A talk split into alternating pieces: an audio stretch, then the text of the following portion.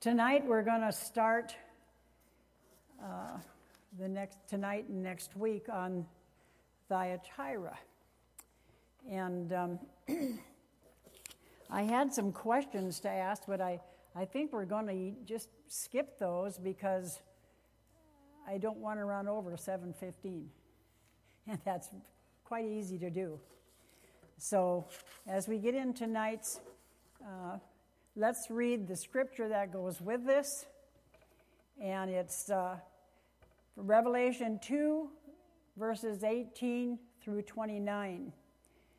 And tonight we're going to be basically talking mainly about verses 18, 19, and 20.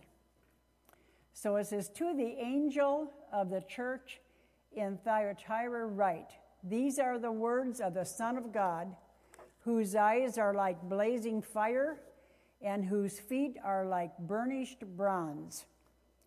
I know your deeds, your love and faith, your service and perseverance, and that you are now doing more than you did at first. Nevertheless, I have this against you. You tolerate that woman, Jezebel, who calls herself a prophetess. By her teaching, she misleads my servants into sexual immorality and the eating of food sacrificed to idols. I have given her time to repent of her immorality, but she is unwilling. Verse 22. So I will cast her on a bed of suffering, and I will make those who commit adultery with her suffer intensely unless they repent of her ways. I will strike her children dead, then all the churches will know that I am he who searches hearts and minds, and I will repay each of you according to your deeds. 24.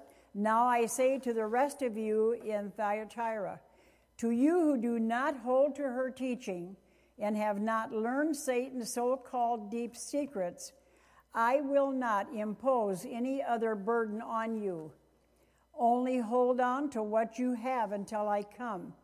To him who overcomes and does my will to the end, I will give authority over the nations. He will rule them with an iron scepter, he will dash them to pieces like pottery. Just as I have received authority from my Father, I will also give him the morning star. He who has an ear, let him hear what the Spirit says to the churches. Past couple weeks, we've uh, talked about Pergamum.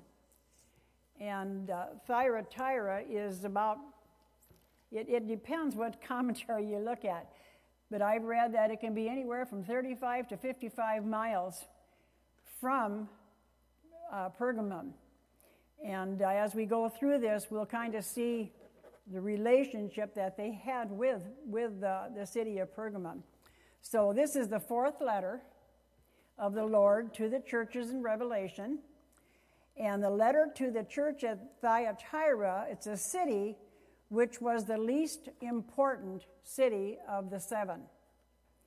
If you were traveling along the road from Pergamum towards Sardis, you would encounter this town on Thyra, of Thyatira on the way.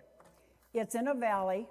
If you recall, uh, the other cities was very close to the Aegean Sea, and uh, Pergamum, remember last week, it was up on a hill about a thousand foot up.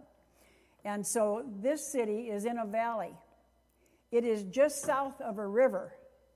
It is a journey of about, like I said, 35 to 50, 55 miles from the city.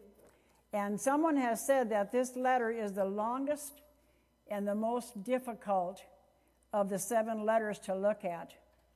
And it is written to the least important and the least remarkable of the cities. And when I thought about that, I'm thinking, hmm, you know, God has a way he maybe has a lot to say to some unimportant people. These people were not, this, this city was not considered to be one of the, the most important cities of these letters. So it is a relatively unimportant town. There were no real distinguishing features about this city, and it was not situated on a harbor like Ephesus or Smyrna. So it was not on a prominent hill, like I said, like Pergamum. Remember, last week we talked about Satan's throne, and there was a, a temple in the city of Pergamum that looked like a throne. Well, there's none of that in this city.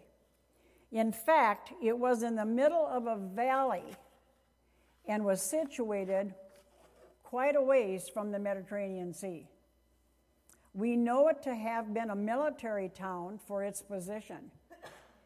It was on the road which connected the cities of Pergamum and Sardis. It was a thriving city, and it was the gateway to Pergamum, which was the capital of the Roman province of Asia Minor. And so there was an armed garrison. In other words, garrison is the troops. They had like an army. There was about 150 to 300 uh, men, and placed in that city. And why were they there? They were there to protect the capital. In other words, Thyatira had about 150 to 300 guys there, soldiers, troops, who were there to protect in case their enemies would come through.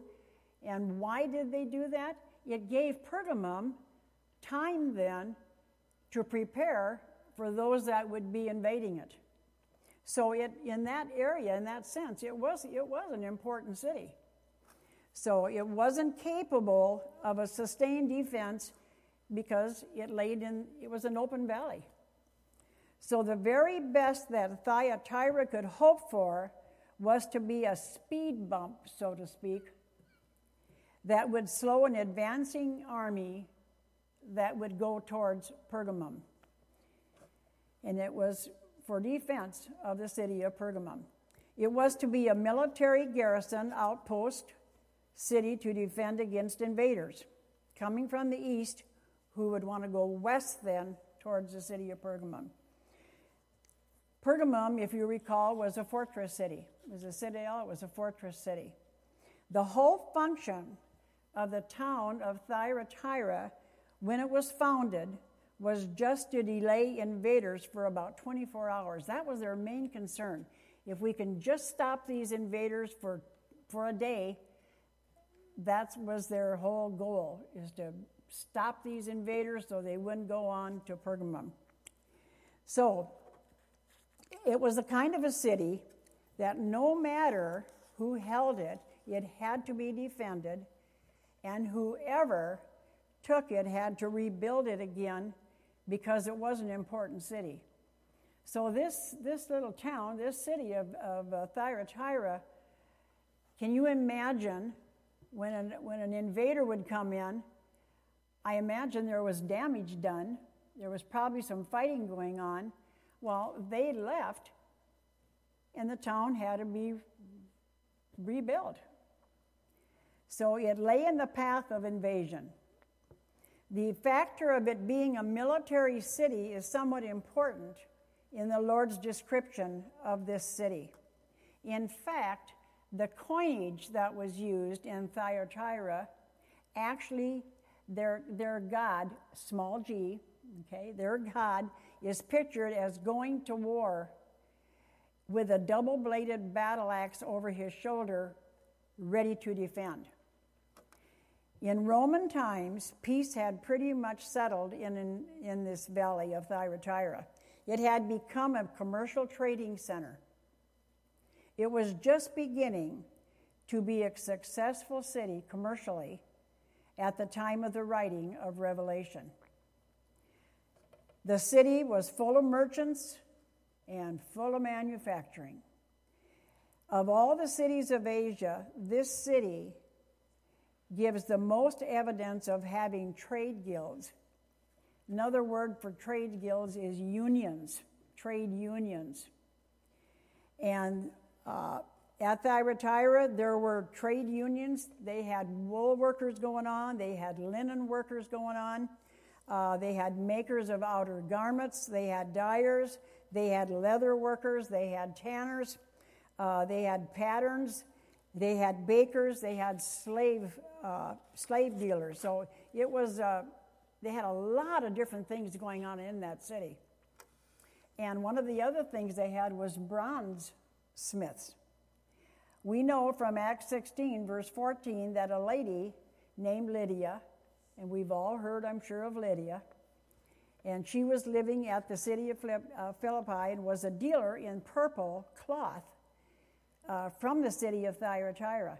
And the, back then, this purple cloth was a luxury thing. It was, a, it was very expensive, it was a luxury item for the people. And Lydia, by the way, was the first documented convert to Christianity in Europe. I found that quite interesting.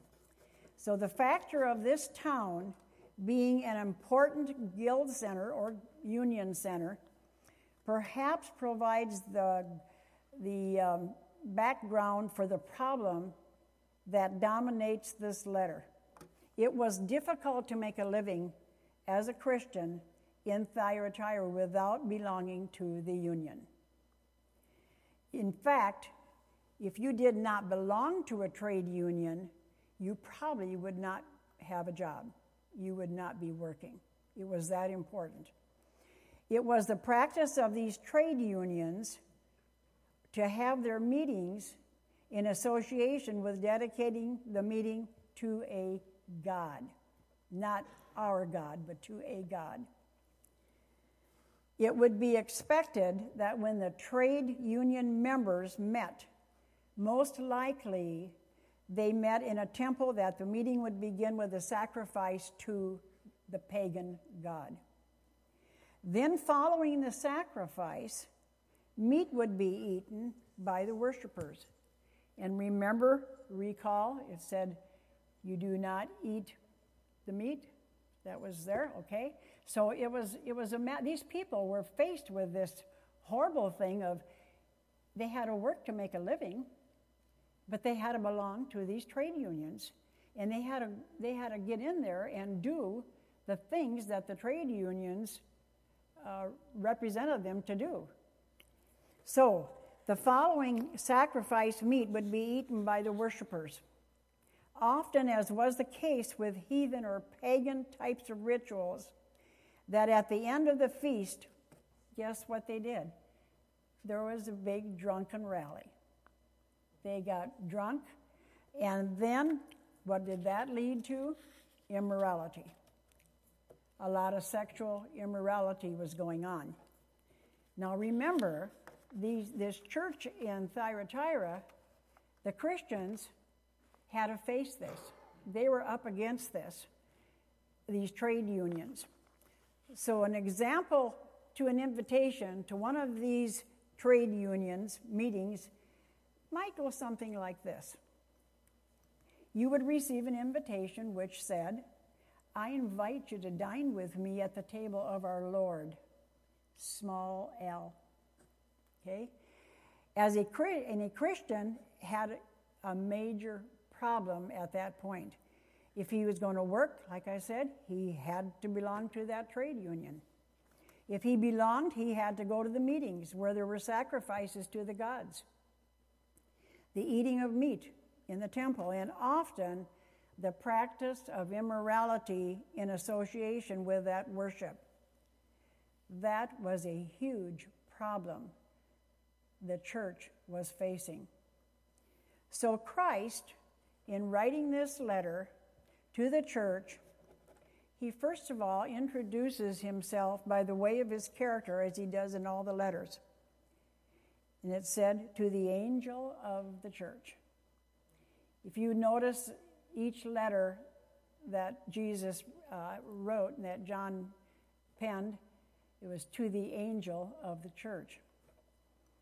So he identifies himself, first of all, how? He says there, the Son of God. In verse 18, these are the words of the Son of God. As familiar as this term is to us, it is not a familiar term in the book of Revelation. In fact, it is only used one time. Son of God is only used one time in the book of Revelation. And here it is in this letter. It is used because the Lord wants to remind this church why? Of his authority as he speaks. He is the Son of God. He, he is the one who has the right to command the church because he is the Son of God who has the right to order also our lives. He is, in effect, telling this church, I am the one who's giving these orders, the Son of God.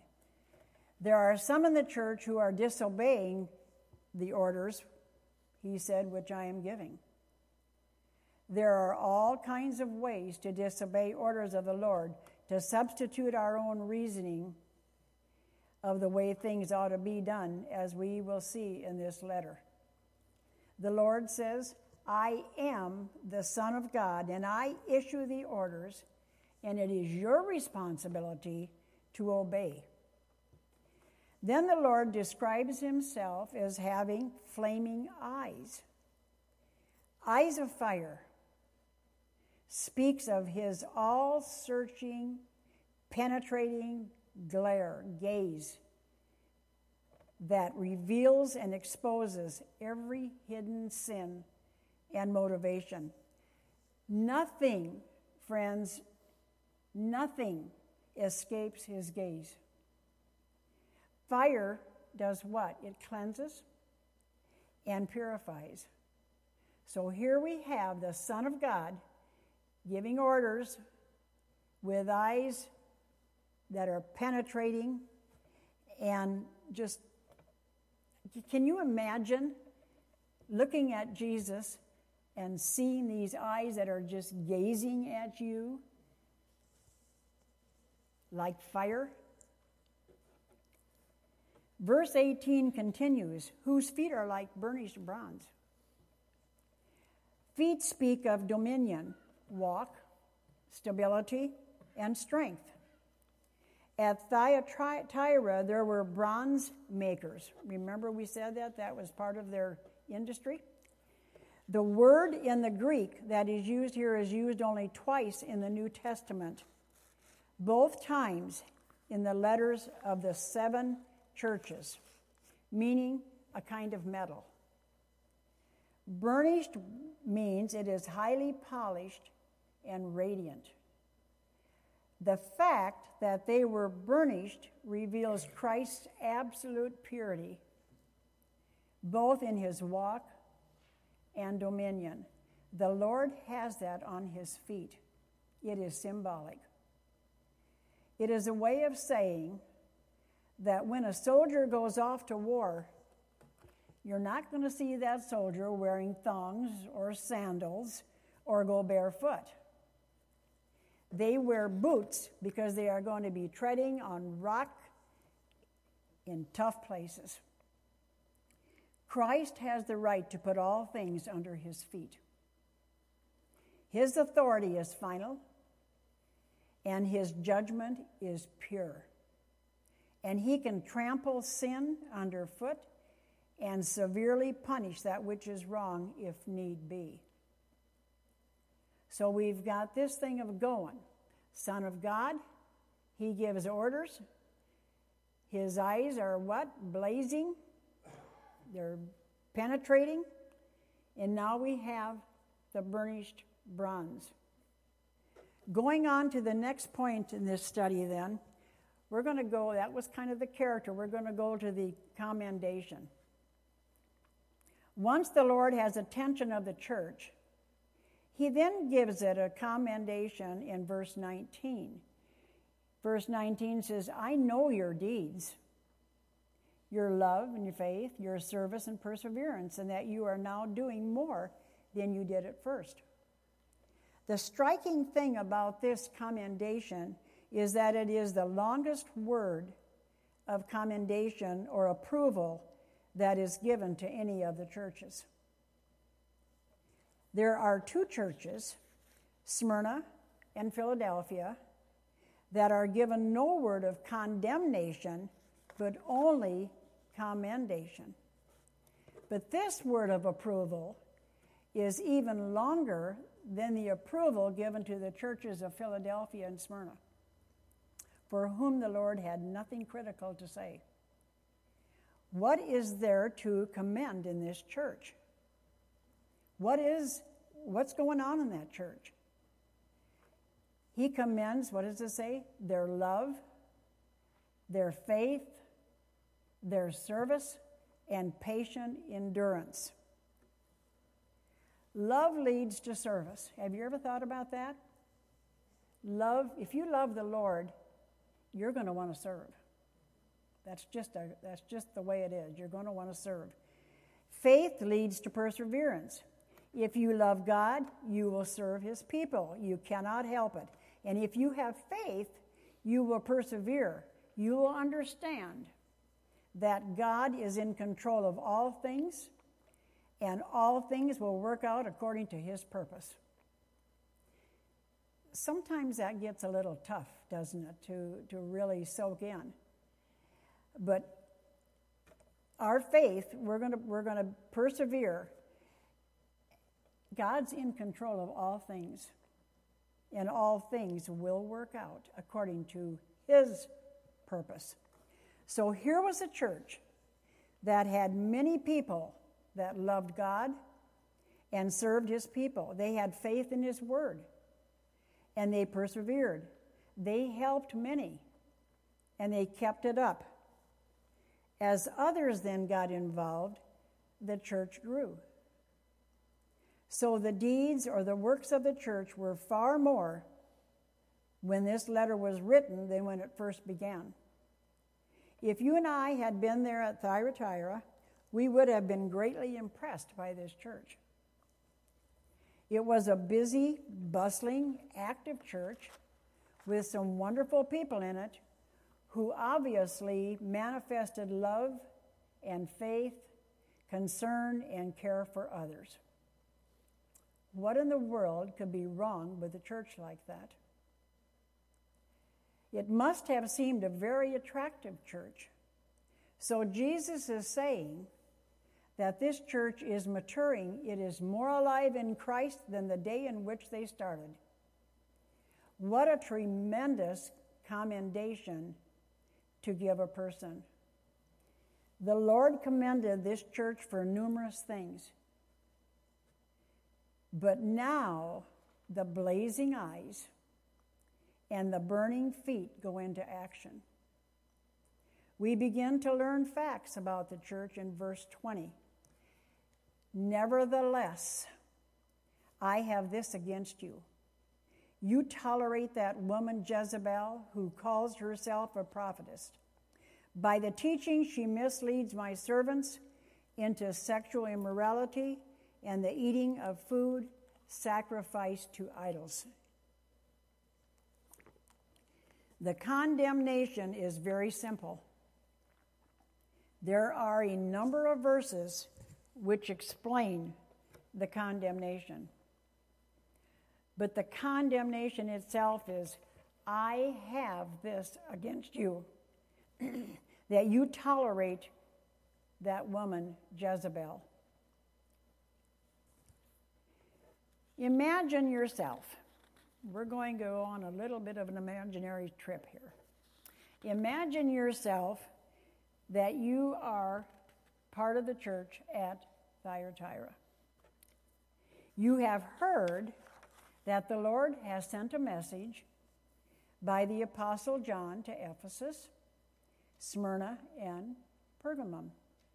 Now, you are made aware that the church you are at also received a letter from Jesus.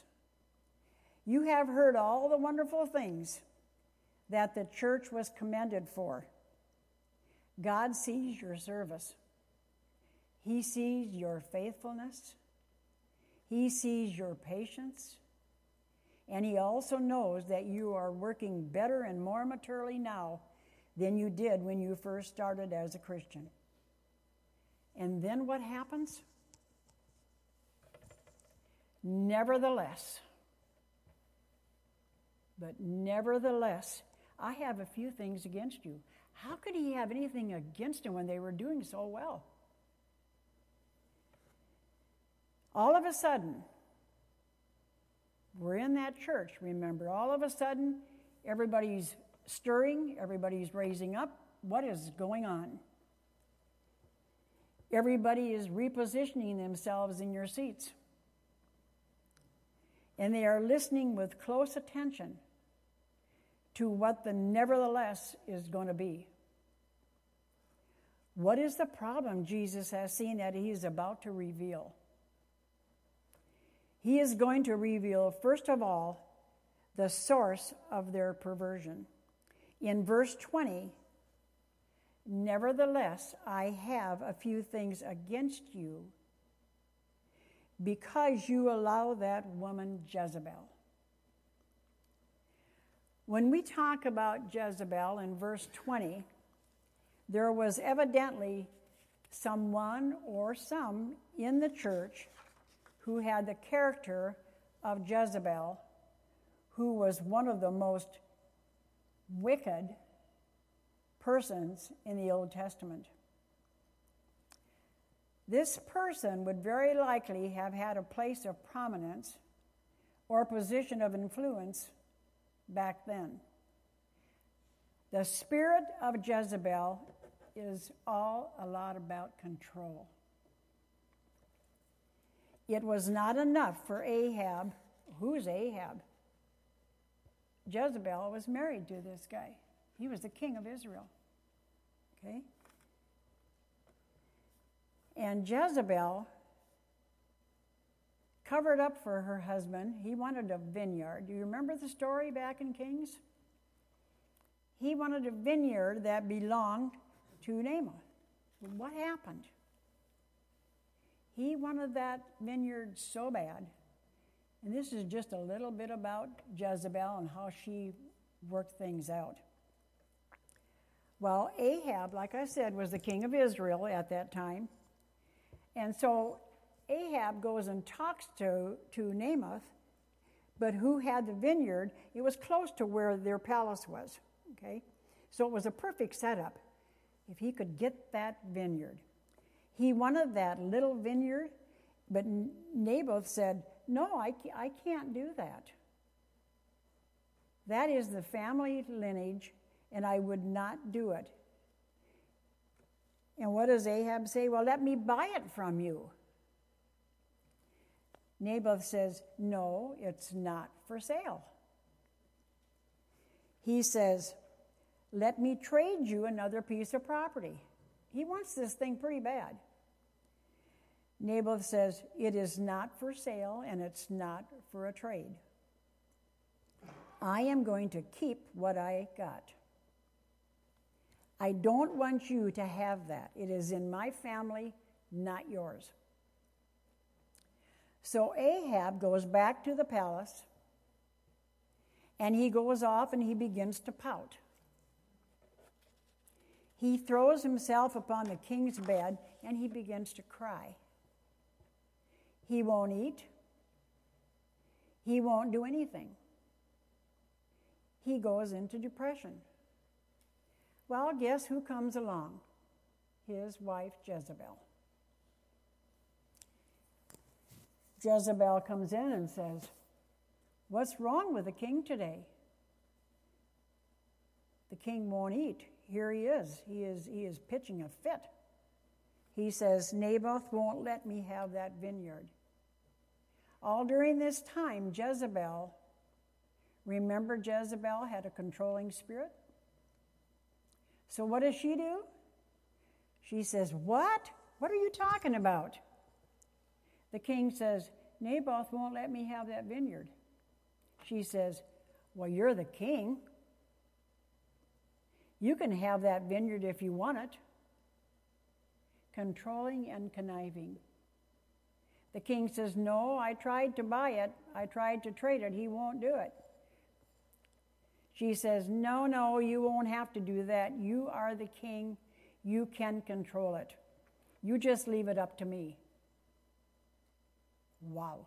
I'll get the vineyard for you. She begins to go out from there because what is her spirit? Her spirit is one of control. Going back to the church, what was happening? There was a Jezebel spirit in that church. Okay? And she says, I can control this man. I can control, I can control his, uh, the kingdom, this kingdom through, through an, an Ahab. We see the seed of Jezebel. Friends, there are Jezebels in the church. Sometimes very hard to recognize because they have a controlling spirit that is difficult to see. The spirit of Jezebel is always controlling the church in some way. Jezebel ended up, what did she do? She murdered Naboth so Ahab could have the vineyard. A little bit more on this character, Jezebel. Like I said, she was married to the Israel king, Ahab. She brought with her from the north her worship of Baal and integrated it into the worship of Israel and turned Ahab's heart aside so that he did worse than all the kings who were before him. Ahab tried to keep his foot in the worship of the Lord and the other foot in worship to Baal. That does not work. Baal was a fertility god, and his worship involved immoral practices. There were temple prostitutes, both male and female, associated with the worship of Baal. It was Jezebel who spread that degraded worship widely among the ten tribes of Israel until it became one of the popular religions of that day. She herself supported over 800 prophets of Baal who ate at her table. She was the one who tried to kill Elijah after his encounter with 450 false prophets. But when Jezebel got after him, he ran for his life. She was a ruthless, she was immoral, a seducer of the people, and that is why Jesus selects her name for this dominant woman at the church in Thyatira. In other words, it was a, a uh, character, symbolic for a character. According to the prophecy of the Old Testament, Jezebel ended her days by being thrown from her palace window into the courtyard below, where the dogs came and ate her body and licked up her blood. The Lord says, as He looks at this particular person in the body, who is evidently well respected in the church, is called a prophetess. Well, she is evidently part of the group which in other letters have been identified as the Nicolaitans or the Balaamites. We talked about that last week. They all believed the same thing. They believed in compromise with the world. We see compromise in our churches today. We have to be so careful. If we have to go to the pagan feast at the temple, okay, then we'll go. What harm is there if the body is engaged in sin? The spirit cannot sin. This is what these people were thinking. So, if we have to join in them to be able to work, we'll do it. Compromise. Therefore, serve God and engage in the heathen practices as much as you like. Wow. My question is do we have that in the churches today? We can do what we want to do as long as we're there on Sunday morning serving God. Friends, it doesn't work that way. In fact, there is a word that the Lord uses in verse 24 that there are some of you in Thyatira who have not learned what some call the deep things of Satan. This probably then refers to one of the distinctive doctrines which this group said. If you really want to know what it's like on the inside, let's get the super special teaching that is not in the Bible and no one else has, and we will lead you into the real deep mystery of God. What the deep things of Satan were, we know from the second century.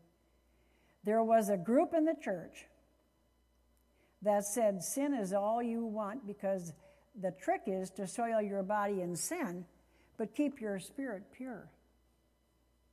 Doesn't work. That does not work. That is the deep things of Satan. It says, keep your body pure, your spirit pure. See, they thought that they could do anything and everything they wanted to do as long as the spirit, as long as your spirit was clean. Remember that the people in this city had to be a member of a trade union. Remember? for their work. So the Christians had to join that union. And they made up pagans. They were, they were unbelievers for the most part.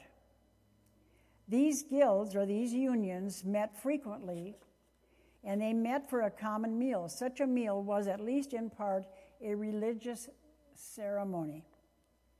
They would probably meet in a heathen temple, and it would certainly begin with a libation to the gods. Now, they worshiped the gods, and the meal itself was largely consisted of meat offered to idols. That was a no no. The official position of the church meant that a Christian could not attend such a meal. This was the problem that these Thyatiran Christians faced. So they had to make a choice. It was difficult to live in Thyatira for this very reason. But apparently, this Jezebel teaching had begun to teach that it was all right for them to go along with the requirements of the, of the union, that they needed to submit to the pressures of the world around in order to make a living, and that God would understand and overlook this doesn't work that way. Today we hear, well, business is business. You ever heard that phrase? If business practices collide with your Christian principles, then your principles have to go. That was, that's the way they believed. After all, you, you've got to make a living. So, have you ever heard that kind of an argument? We have to realize that this is a continual war with the people of God. It is a continual war with us. How far should the Christian accept and adopt contemporary standards in conduct, in practices? The human body, is it mine to do with what I please? Or is it the Lord's to do with as he orders. Son of God, he orders.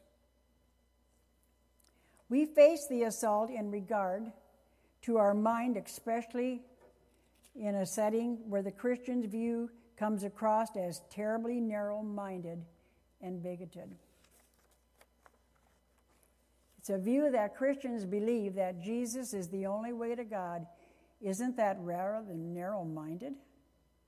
Somehow, the Lord, in the correction of this woman Jezebel, is coming across as a rather stiff, narrow minded person. She is not tolerant. So often, believers who really take a stand for righteousness are seen in the eyes of others as being intolerant people. Yet the Lord here is calling for intolerance in his people in respect to sin. Notice that in the letters to the church at Pergamum and to the church at Thyatira, the Lord links sexual immorality with idolatry.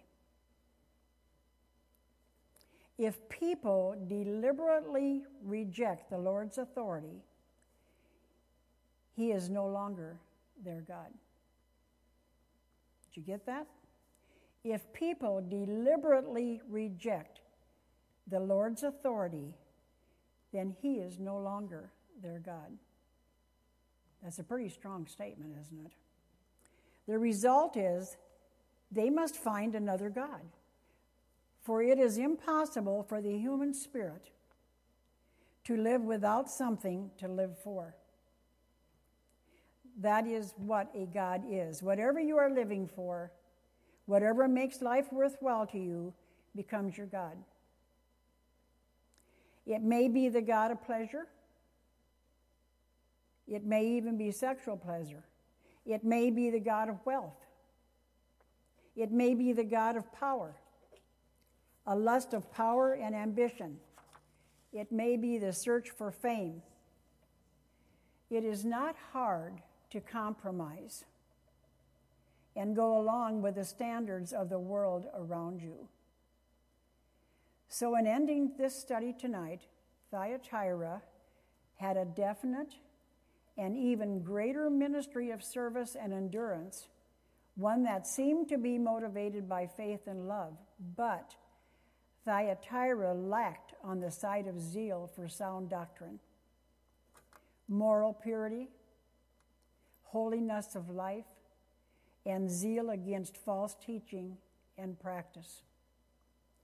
Obviously, the church needs to have sound doctrine, moral purity, holiness of life, and zeal against false teaching and practice. It needs a balance, or it will eventually lose its testimony and capacity for ministry. It's kind of a tough, tough topic to, to teach on and, and even to study on because today's world,